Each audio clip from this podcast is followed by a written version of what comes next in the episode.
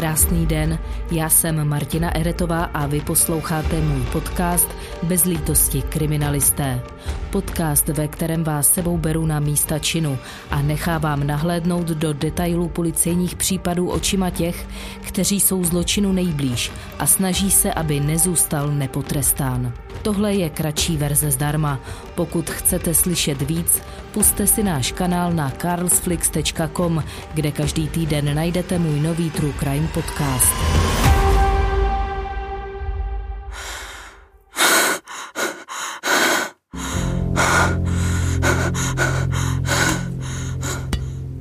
Dnešní případ je opět z Prahy. Je zajímavý tím, že vrah a oběť se vůbec neznali a nebyla mezi nimi žádná zjevná spojitost.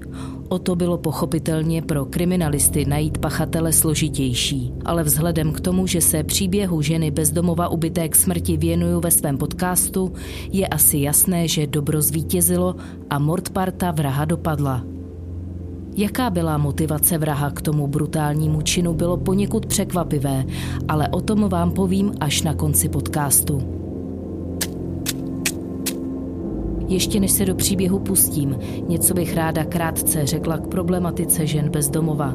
Fakt je, že my, lidé ze střední třídy žijící ve městě, se na bezdomovce často koukáme skrz prsty, zvlášť když nějakým způsobem narušují naši komfortní zónu.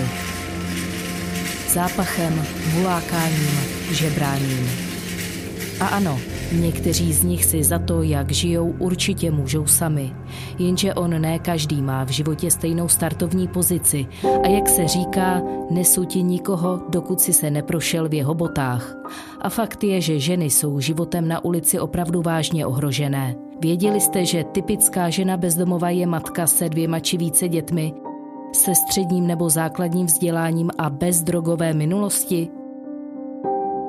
Bývají to oběti domácího násilí nebo samoživitelky, které se ocitly v těžké životní situaci.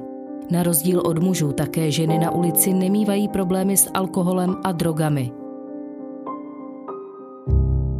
Samozřejmě nevím, jaká byla 40-letá žena, která byla obětí v případu, který vám za chvilku předložím. Proč se ocitla na ulici, jak dlouho na ní žila, jestli už se vzdala, anebo se třeba nějak plánovala vrátit do normálního života. My se teď vrátíme do okamžiku, kdy už na ničem z toho nezáleželo, protože byla mrtvá. Vyprávět nám o tom bude operativec prvního oddělení Krajského ředitelství Pražské policie, kapitán Vítězslav Rapant.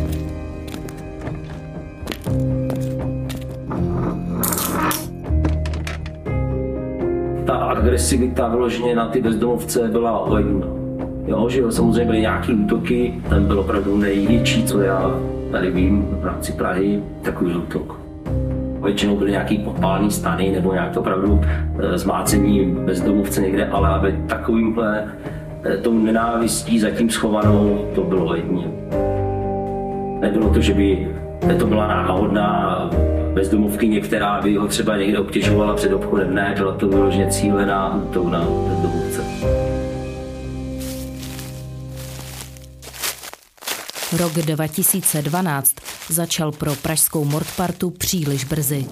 Bylo teprve 5. ledna dopoledne, když údržbář Malešického lesa našel mezi stromy nehybné ženské tělo. Podle ohledání tam leželo už několik dní. Na ten den eh, si vzpomínám, vzhledem k tomu, že to byla můj první dosahová služba v rámci prvního dělení, kde jsem byl zařazen. A bylo to 5. ledna bylo takový sichravý počasí, nebyl sníh, bylo nic moc. Nějak v dopoledních hodinách opravdu operační vyslal na místo do ulice Habrový na Plaze 3, kde dotyčný nějaký sběrač nebo udržba, udržba lesoparku tam našli mrtvou ženu. To byly naše první informace, co jsme měli, téhle věci a samozřejmě jsme se vydali na místo. Tam už, tam už byla naše výjezdová skupina, takže už bylo zajištěné to místo činu a my jako by detektivové z prvního dělení jsme začali zjišťovat ty skutečnosti, co se tam stalo. Už jsme viděli, už nám bylo všem jasný, že půjde opravdu o závazný zločin, bude určitě o vraždu.